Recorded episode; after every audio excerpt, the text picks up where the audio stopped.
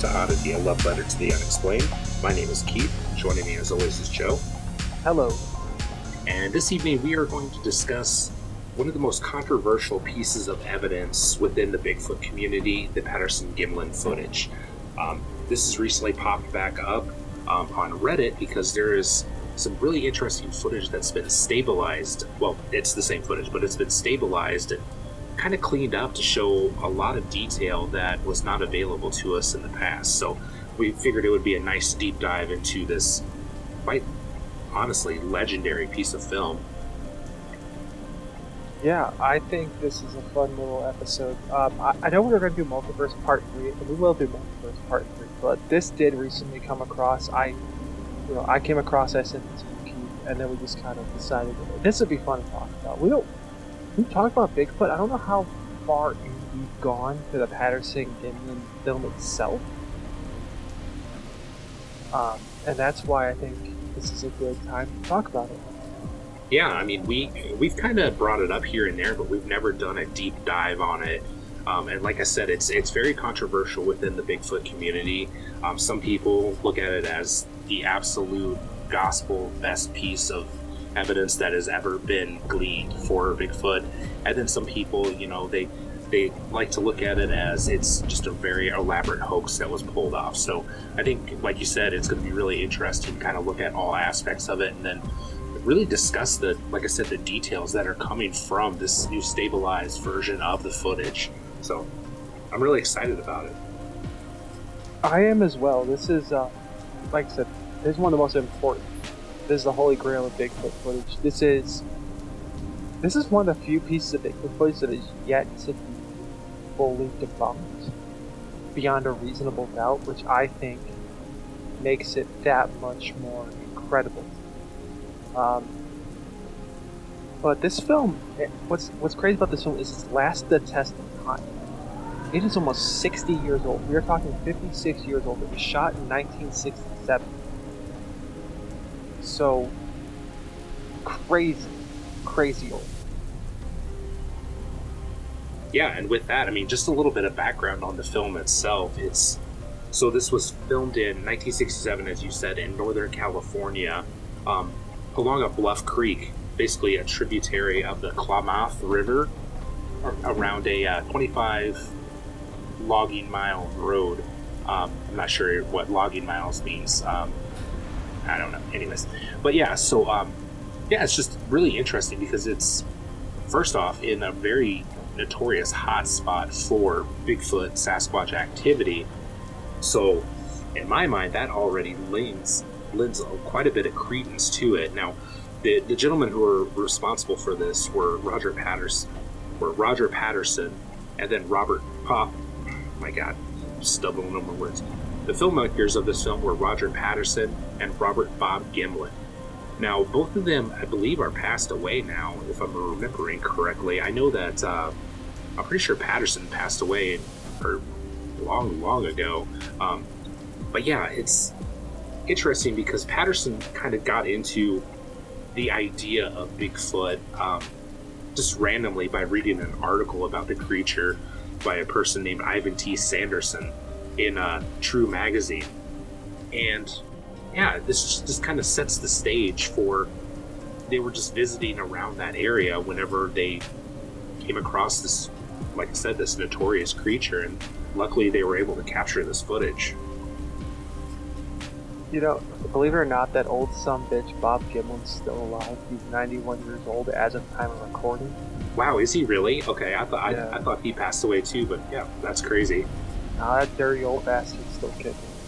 Um, so that's pretty nuts, right? Um, he's still alive. Obviously, Patterson died uh, of cancer. You know, that's and he was young too. He was just under 40, which is sad. But yeah, in the early 60s, they uh, Patterson gets inspired by Bigfoot.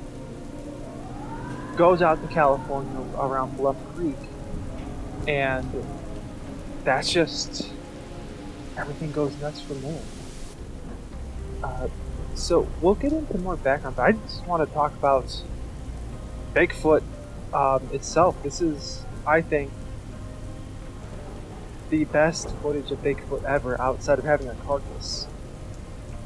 Um, it is plain as day. You can see something walking through. It even turns its whole body to look back as it's walking, swings its arms. You know, the famous Bigfoot walk.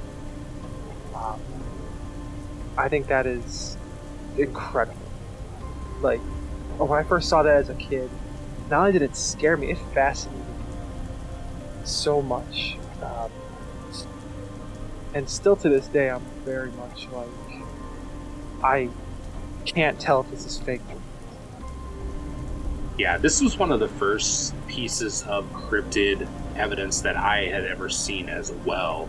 And I mean, ev I'm sure that everybody has seen this, whether they know it is the Patterson Gimlin film or not.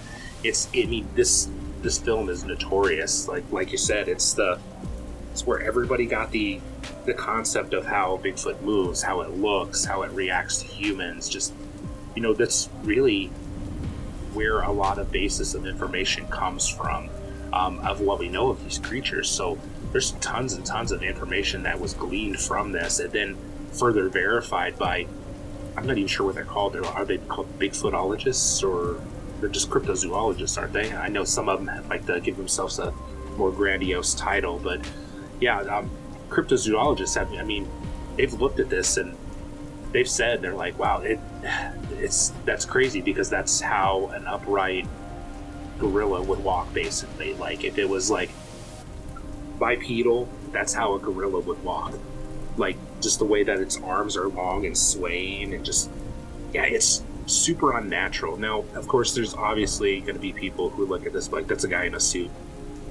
Okay, fine, whatever. Like you know, most of those people, you're not going to be able to convince them that Bigfoot's standing right behind them. If Bigfoot's standing right behind him. they're like, oh no, no, it's not real.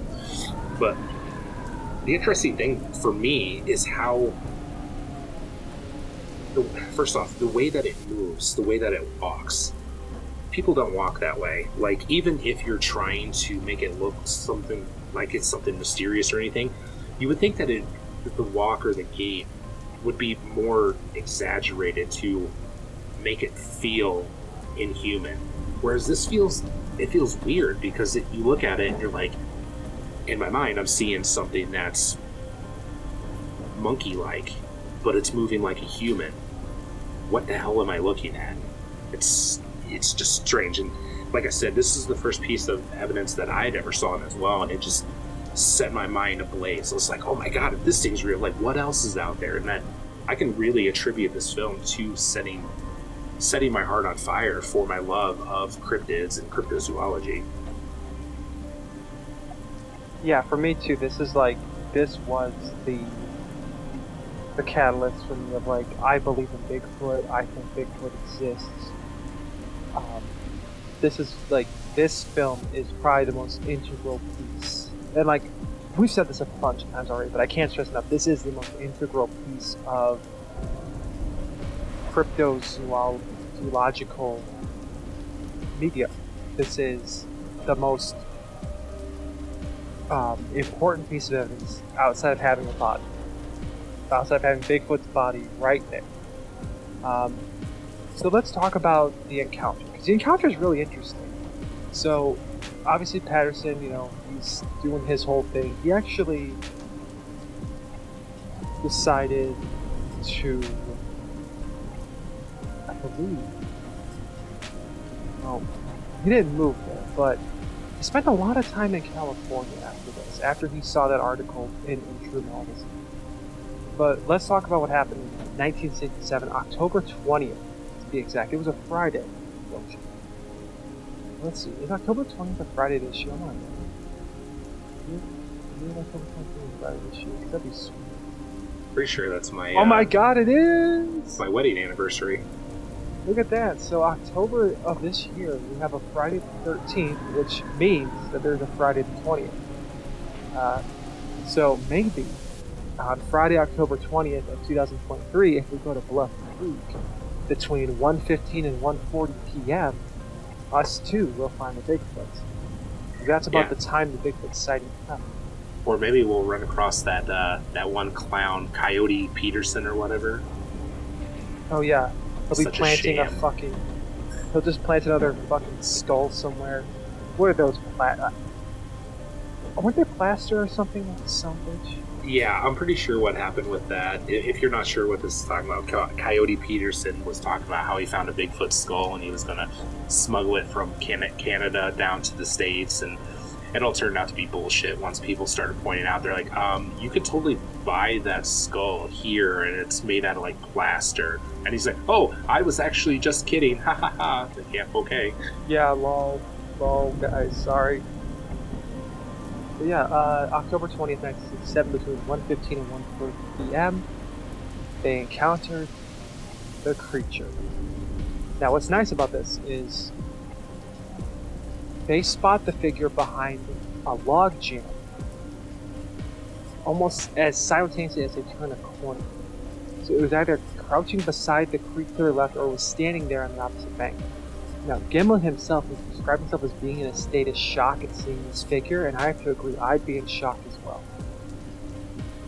You know, face to face with Bigfoot, how, how would you react if you were face to face with Bigfoot? So that's something that that often plays in my mind because I had that experience where my dad and I found footprints that made no sense around our home, and one of those footprints was right outside my downstairs living room window. And if you remember, I think I talked about this experience when we found those prints the next day. I heard something outside, like the way that animals clear their nasal passages to get a smell of something like deer do. I heard something outside that night before.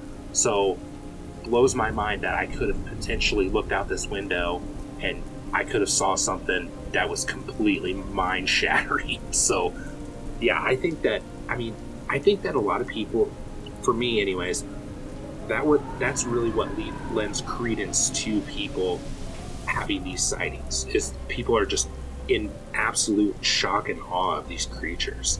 You know, the the people that are talking about, oh yeah, yeah, yeah, no, I meet up with Sasquatch all the time in the woods, and we we trade uh, granola bars or whatever. It's like, yeah, okay, like whatever. Like this is something that we've been so ingrained and taught that is not real. This Bigfoot's not real. Bigfoot's not real. You know, you ask any, most people on the street, most people are going to say, no, Bigfoot's not real. So once you come across something like this that is absolutely real, it just shatters your entire world because then your brain's like, oh my god, what else is real? Because this thing is. So, yeah, no, I would be, I would be frozen in place. I, I honestly don't know what I would do. I think I'd be in a state of shock. I think I, I think Gimlin's on the on, on the right course there. I, I'd be in shock too. Now, Patterson initially estimated that this creature was between six foot six and seven feet tall. Uh, that estimate later ranges to about seven and a half feet tall. Um, now, some people have said, and even anthropologists suggested that it was probably closer to the six six mark than it was the seven six mark. Um, now Gimlin estimated it was about six. So wide variety of sizes here, but I think six six is the happy medium. Now, obviously, when you see the film, I'm sure it, even if you don't like Bigfoot or you're unassociated with Bigfoot, you have seen this film before. But the film shows a hairy bipedal ape-like creature with short, silvery brown or dark red brown hair, covering most of his body, including its prominent breasts. How did I never notice that Sasquatch was stacked? Sasquatch is, is dummy, dummy thick. And, and that's one of the, the first aspects that I want to bring up about the stabilized footage from 1967. Whenever you're watching through, it's it's just a brief nine second clip. Whenever you're watching it, though, whenever the creature turns that very iconic stance, you know, the left arm is out, the right arm is behind, when it turns, I mean, there's very prominent mammalian breasts on this creature. And I never noticed this at first, like like you said, and I don't think a lot of people did.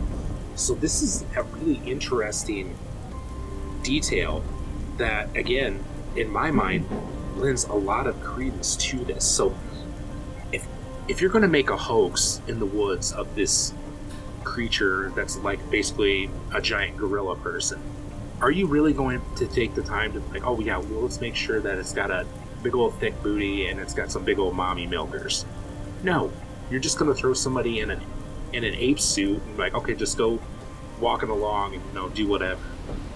So to me, like the fact that this this detail, for me anyways, and, yet you as well, wasn't really brought to light until recently. I mean, this that just makes it more interesting to me because there's more details that are being found within this footage that you said is what like 60 years old now at this point? Yeah it's pushing 60 yeah so it's that's insane. And then just um yeah i don't know. That's so crazy to me that there's still details being found in footage that is this old. And it makes me excited for technology like especially like ai assisted things because they're going to be able to go in and clean up this footage more and more and more and more. So i'm really excited for what they find further I am too. That that's one thing about the progression technology, and we talked about this in the multiverse episode, kind of tangentially. But the more technology advances, I think the more evidence we're going to find of a lot of things, including Bigfoot. Now, something about this film as well is that Patterson has estimated he was at most at its closest 25 feet away from the which is amazing. First off, um, and they followed it now, everyone, I think, was trying to get their damn guns out at some point. I think Patterson and Gimlin were both trying to get guns out of their rifle to shoot it, but neither could do it. No one could point the rifle at the creature to shoot at it, which I think is amazing. Um, but then they follow it. They followed it for quite some time, actually. Um, and then it, they lost it in um, in the underbrush. So, pretty damn crazy, yeah. Like, they got close as hell, and I think this comes back to also. You know, there's a lot of um, uh, Billy badasses out there that say, "Oh, I, if I came with a Bigfoot, I'd shoot it." It's like, I don't know, man. I don't know. I don't know if I'd want to shoot something that's minding its own damn business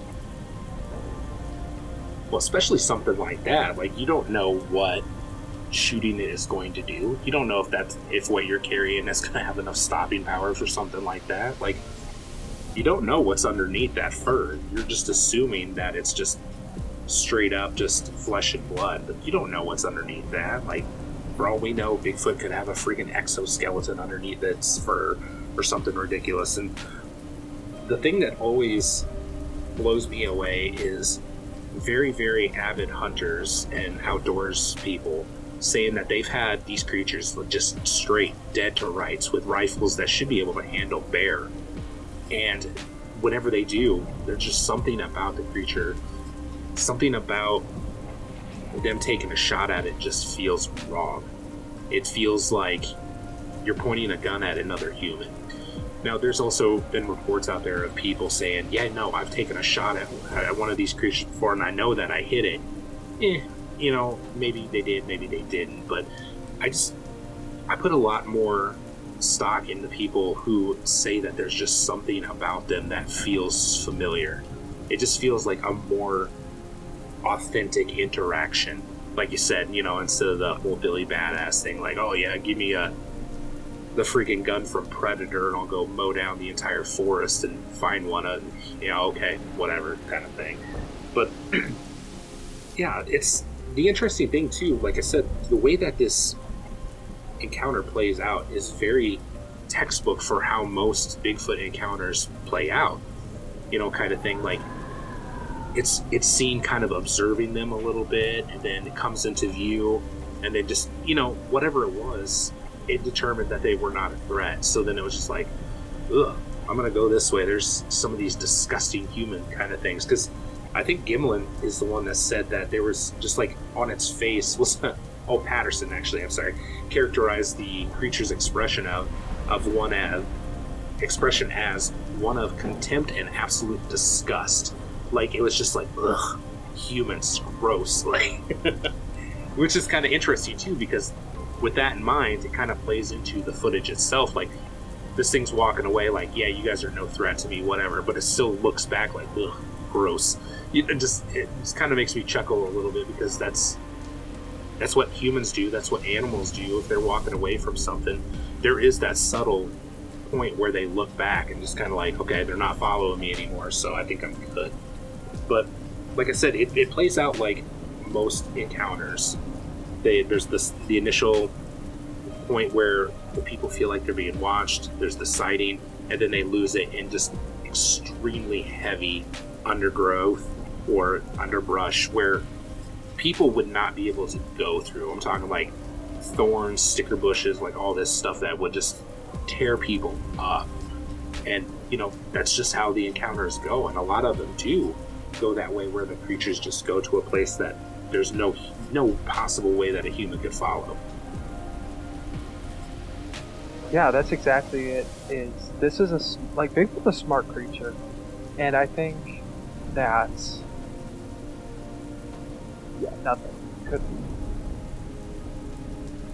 nothing could get me to shoot a Bigfoot, and I think if I encounter one, I'd freeze up just like in Patterson did. And I think, yeah, Bigfoot's too smart. I think, like from what we know of Bigfoot, I would be really surprised if someone could outsmart. it. It's been dodging humans for centuries. There's no way that some jagoff from Alabama is going to bag a Bigfoot.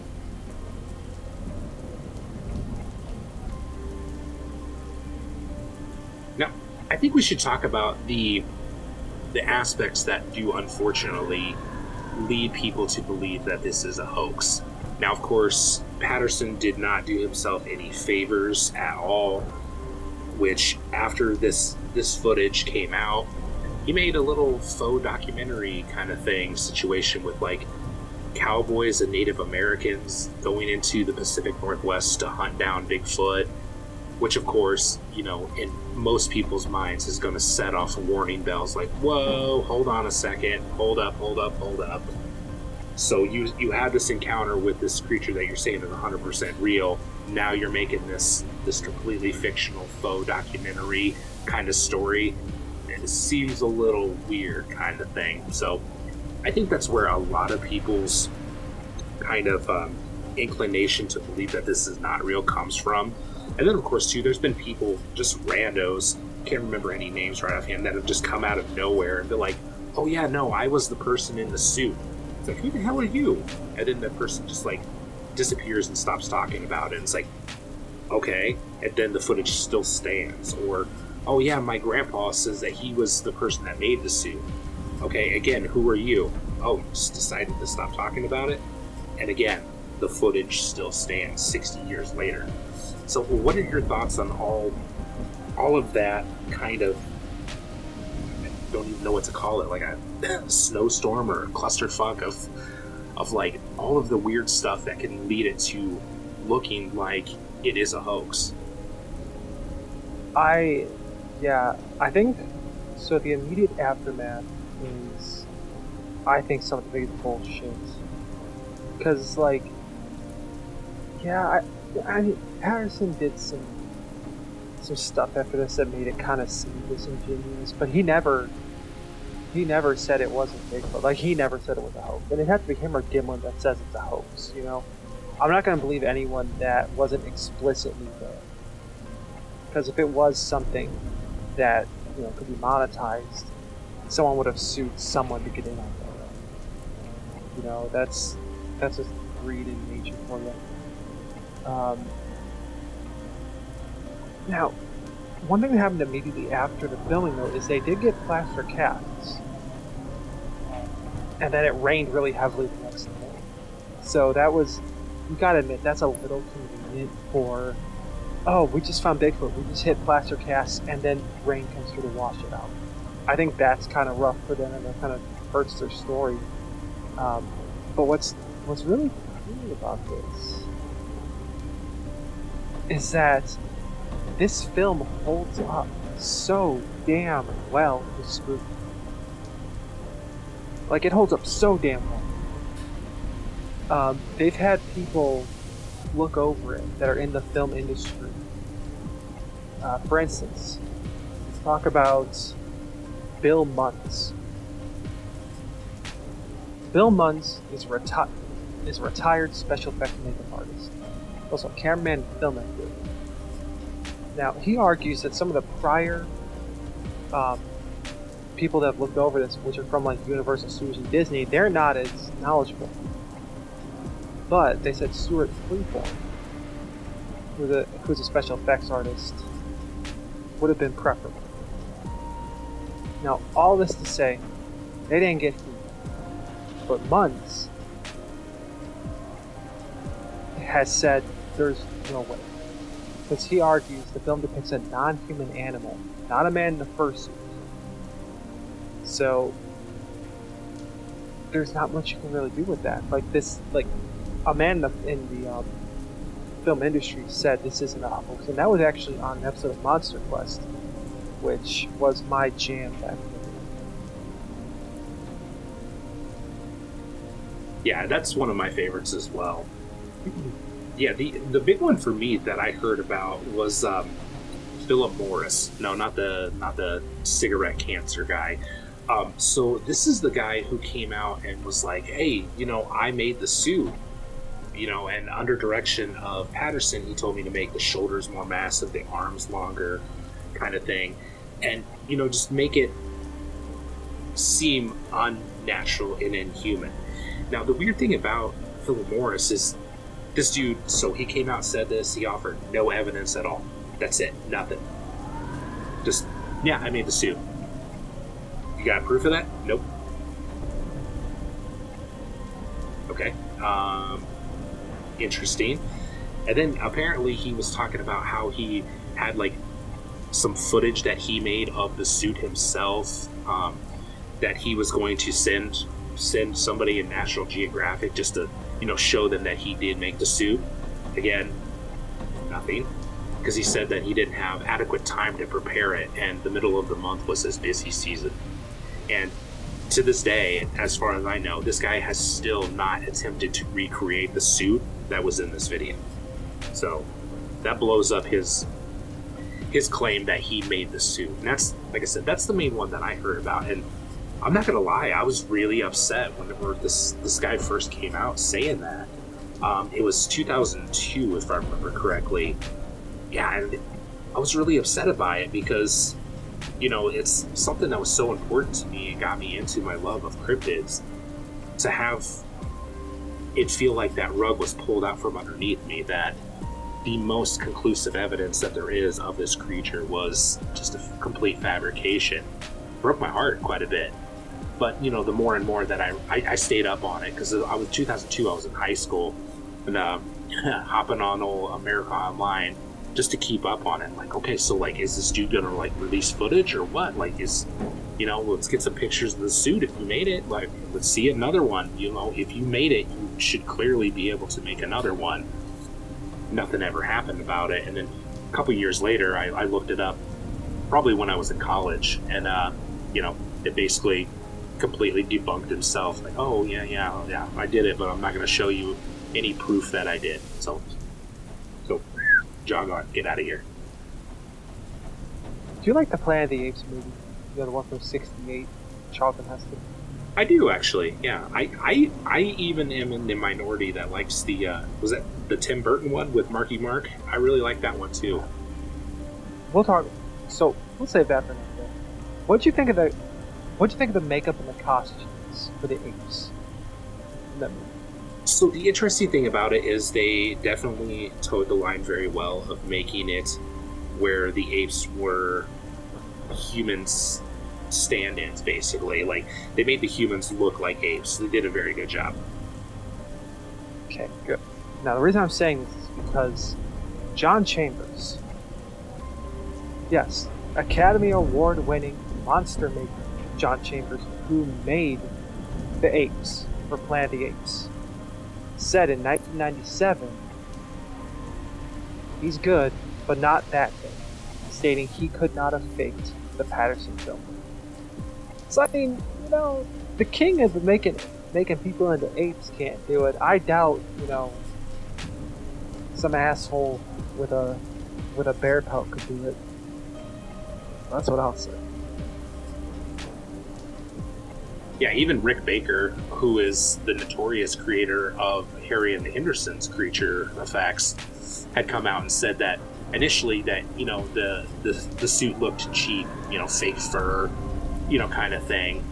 But then you know later on he kind of walked it back um, many years later saying that he no longer believes that chambers was the one responsible for the suit. Apparently there was a rumor going around that john chambers was one of the people responsible for creating the suit which as far as i know chambers is like huh? No i didn't do it. Like so i think that's kind of an interesting thing that there's i mean there's some big names that have been brought up to kind of talk about it. Like rick baker's a huge name in hollywood for his creature effects. And you know for him to kind of turn it around like yeah i don't actually think that that was a suit and then john chambers you know the like you said the the man who made planet of the apes and made it so realistic just like yeah there's no way that that's there's no way that that's a dude in a suit like the crazy thing to me is like i said is just people are not even listening to these to these experts about it they want to listen to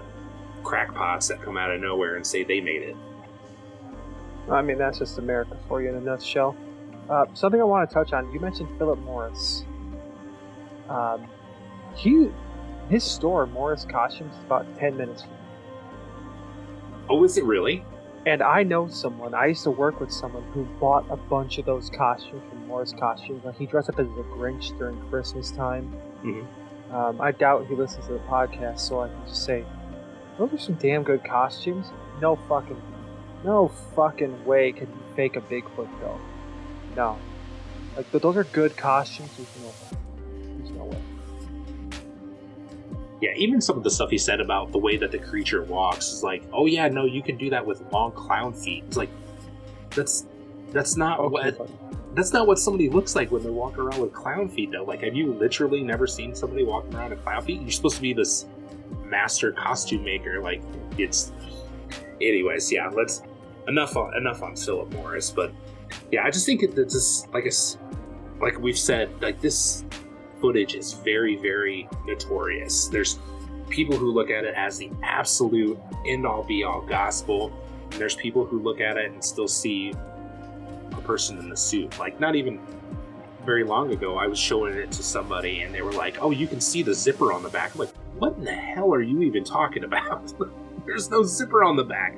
Like, if there if there was a zipper on the back, don't you think that the people who were like analyzing the film would have saw it like 20 years ago? Like, yeah, no, you you random person in 2023 are the only person who can see it from this grainy ass video. Yeah, really. Um, yeah, I won't bag on Philip Morris too much. Uh, he, he seems to have a very successful costume store. I was actually going to go down there, I think, with Easter Bunny costumes. Easter is rapidly approaching, and I want to make an asshole of myself for everyone at my new, at my new job. But few things I want to touch on, and we'll talk about what we think about the film. What's kind of sad is as um, Patterson was dying, because he got a pretty aggressive leukemia. As he was dying, um, he's he expressed regret. Him and Gimlin both expressed regret that they didn't shoot, and not because they wanted to, but because it would have saved them all the bullshit headaches.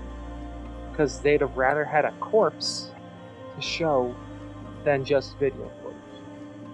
Because obviously, with just a video, they've gone through decades now of just bullshit. I think that's kind of sad. Yeah, it's pretty similar to the kind of garbage that Bob Lazar is still going through to this day. Like, that poor man, he talks, he even mentions anything like remotely close to sounding like Area 51, and his business and his home get raided, which is, we've talked about that in our Bob Lazar episode, but that's just insane to me. Like, the links that people will go to discredit people who have had what I would call legitimate encounters with things that are completely unexplained. I have to agree. Uh, Bob Lazar is a sad story. Know, I'm glad he's still kicking, and I love that documentary. That was one of the coolest documentaries. Um, but Keith, what do you think? What do you think about that film? We've both me and you have seen it a billion times. What is what is in that film? What do you think it is? Hundred percent to me, that is a that is a Sasquatch. That is a female Sasquatch. Now, looking at it with the stabilization of the footage, where you can see that it is a female, hundred percent. That is still up until somebody comes up with footage that's exactly the same, showing somebody taking off the mask. I mean, to me, that is still the best evidence that we have that these creatures absolutely do exist. What about you? Yeah, I tend to fall a little skeptical on a lot of things. Well, not a lot of things. Uh, like the high concept stuff like travel, I've fallen very skeptical on. I think crop circles kind of, we both kind of both felt crop circles wasn't too legit. This, like, the reason I'm always sold that Bigfoot exists is because of this footage. And I think before I saw that episode of Monster Quest where they analyzed the film with Bill Munns, I would have said I'm about six out of ten confident that's a Bigfoot. I'm now ten out. Like that is that is what I think one of the few things, or not one of the, one of the few times you capture Bigfoot on camera so clearly and just perfect. I think it's perfect. Yeah, and what what do, what do people always say, especially skeptics? Well, if Bigfoot's real, why don't we have a clear video of it? We do. You just just want to keep discrediting it and yeah. things of that nature. But like you said earlier in the episode, I'm really excited for technology to keep progressing because that that's going to mean that we're going to be able to eventually get that evidence that just locks locks it down where people are like wait hold on wait, what is that kind of thing like and you know, there's a whole nother generation coming up now, you know, of people who are being exposed to this video now that it's been stabilized. And that's really exciting for me because one of those people could be inspired by the way that Patterson was. And you know what? I'm going to take this this camera that I have that's 4K, 8 quick, 8K quality. I'm going to take it out there and I'm going to see what I can find. And then we might have a new video that lasts another 60 years based on this one. Yeah, I think so. I, I think it's something that's given everyone a lot of hope for cryptozoology. I think it's something that gives everyone inspiration. It gave us inspiration, obviously. I mean, as small children, because thankfully we were both small children. We're not old enough yet to be old when we saw the Patterson film. And I think that's nice, is that we didn't have to. We weren't born in the 40s and saw it in our 20s. We were. I, I saw this when I was like eight years old. And I've just been believing Bigfoot ever since, which I think is great. I think that's a hell of a that's a hell of a way to uh, start your childhood. And yeah, I hope as technology improves that we get better. I'm surprised drones, like a real flying drones, haven't caught a Bigfoot yet. Yeah, I'm surprised as well, but I think we'll have to put a pin in it because we're coming near the end of our episode here on the uh, Patterson Gimlin footage. But uh, yeah, if you guys are more interested in us looking into specifically more deep dive analysis into pieces of evidence, you know, I think this was a really fun episode and I would love to do more of this. Now, of course, too, obviously, please don't have us looking into bullshit videos of like, you know, the rake giving a handy to Mothman or anything like that because we don't want to deal with that garbage. But legitimate like pieces of evidence, I would love to continue to have episodes like this, like maybe some Loch Ness monster footage, just anything and everything like that. I think that would be really cool. Yeah, I think that'd be really fun as well. And when we get back, we'll finish up the multiverse. Then we'll talk about we'll talk about something fun. Oh, we got something fun coming down the pike. We're gonna talk about Thunderbirds after the multiverse. So hang tight. You'll hear this, then Multiverse Part 3, then Thunderbirds. Um, but until then, Oddities written and produced by me, Joe and Keith. All audio is used under respectful fair use. And until next time, I am Joe. I am Keith. Take those cameras out. You never know if you'll find a Bigfoot or just some people